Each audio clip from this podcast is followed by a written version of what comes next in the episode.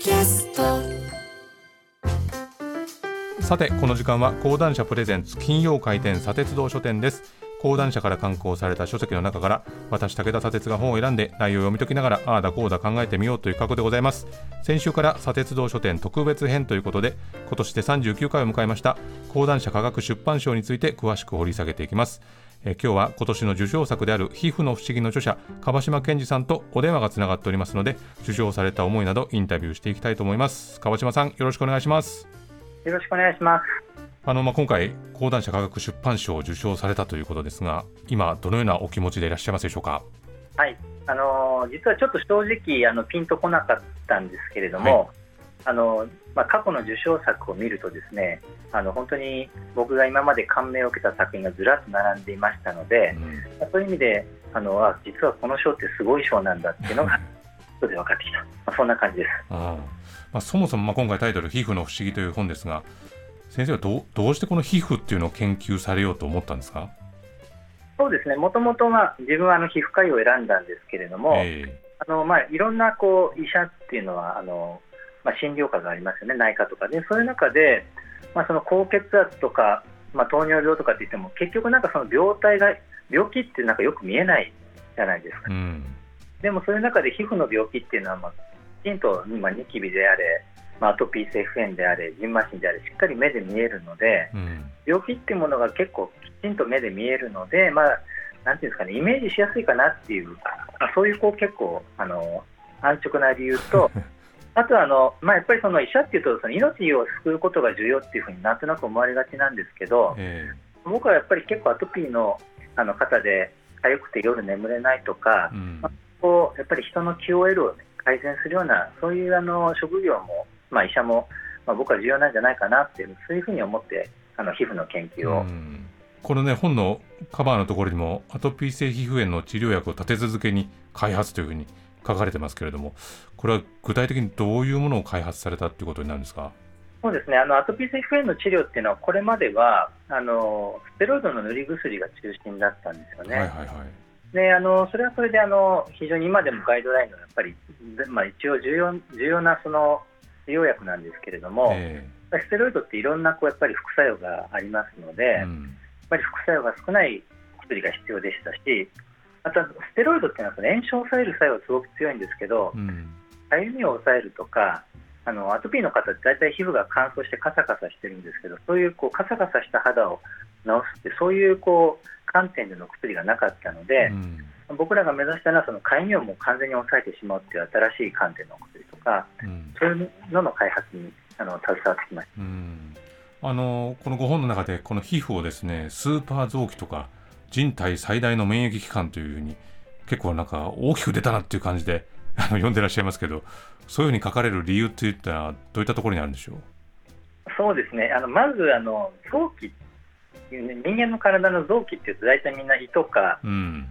そういうふうにイメージするじゃないですか。えでもあの実は皮膚もきちんとした立派な臓器なんですよね。えうんでそういうあの皮膚っていうものがなんとなくこうみんなにとって当たり前すぎてその皮膚がいかに大切かっていうことを知る機会があんまりなかったと思うんです。やっぱりその皮膚っていうのはやっぱり外人間の体の外と内側を分けるもう最前線ですので、うん。そういう意味ではそのいろんな役割を果たしています。例えばもうその汗をかくとかう、ん。まあ、毛がある爪も実は皮膚のまあ一部ですしえもうまあ、中年男性なんかは油がこう、ね、ギトギトしてえうん。そういうのも油を出すのも皮膚の役割しうん。外から入ってきた細菌とかウイルスとかをこうやっつけるのも皮膚の免疫的なあの役割ですので、まあ、そういう意味でちょっと皆様にも皮膚のことを一回考えきちんと考えてもらう機会を持ってほしいなと、まあ、そういう理由ですね。まあでもあの今例えば僕はこのテーブルをこう指先でなぞった時にこうわずかな凹凸っていうのもわかるしその机の温度感みたいなのもわかるわけですけどなんでこんなにこう皮膚っていうのは敏感な作りというかんなぜここまで感知できるもんなんですかね？そうですねいやあの本当にだから先ほど申し上げました通りその僕らが全く意識せずにうん例えば治療するときに、まあ、箸を使ったりとかいろんなものをこう皮膚を手を手を使ってってみんな思ってると思いますけど手を使ってますけど実際触ってるところ皮膚なんですよねそうですね。だからやっぱり暑いっていうことを例えば感じることができなかったらうん。やけどしても気づかないっていうことになりますねうん。そうすると皮膚がボロボロになってしまいますし、うん。まあ、冷たいっていうものとか例えば痛いっていう感覚がなくなると例えば僕らがこう椅子に座ってる時っていうのは無意識に多分お尻が痛くなってこう体を動かしますよね、はいそれはあの血液血流が途絶えているところを痛いっていう感じでちゃんとあの血流がちゃんとあのお尻に行き渡るように位置を変えるんですそれができなくと、その床ずれって褥瘡になったりですねうん。糖尿病の患者さんっていうのは皮膚で痛いっていう感感覚がなくなってしまうのでそれでへそになってしまったりとうん。で、まあ、病気になって初めて人の大切さがまあ分かって分かるまあ、そういうところがありますがうん。皮膚のこのすごいこの敏感性っていうのはあの非常に大切なと思います。あの世の中の美容っていうのは本当にいろんな方向でこう歌われたり語られたりしてますけどあれもこう詰まるところ、まあ、皮膚の状態っていうことなんだと思うんですけど、まあ、皮膚が老化するなんていうふうに言われる時っていうのはその皮膚が一体何が老化してるっていうことになるわけなんですかあれは。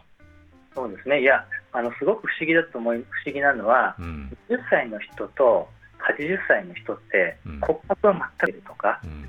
まあ、あの毛が白く髪の毛が白くなるとかうん。ことでどんどんどんどんかあの皮膚が老化したっていう出たねって言われるわけですよね。あの今写真なんかのアプリで自分の写真をこう撮ってそれが増えたりあの若返ったりとかいろいろアプリとかもありますけど、うん。そういうのって結局何が変わってるかって全て皮膚が変わってる。うん。でそのじゃあシミとかそばかすあるいはその、まあ、皮膚がたるむっていうのは一体なぜなのかっていうと例えばシミとかそばかすっていうのはそのメラニンっていうあの日に当たった時にあの色沈着うん。必ず日焼けしますよね、そういうのっていうのはきちんとそのマクロファージって免疫細胞がそういうものを食べて論食、けど食べて掃除してくれるんですけど掃除する機能が落ちてくるとか、うん。あるいはあの年を取るとヒアルロン酸とか不安とかに注入したりはいはいはい。ああいうヒアルロン酸とかを作ってくれる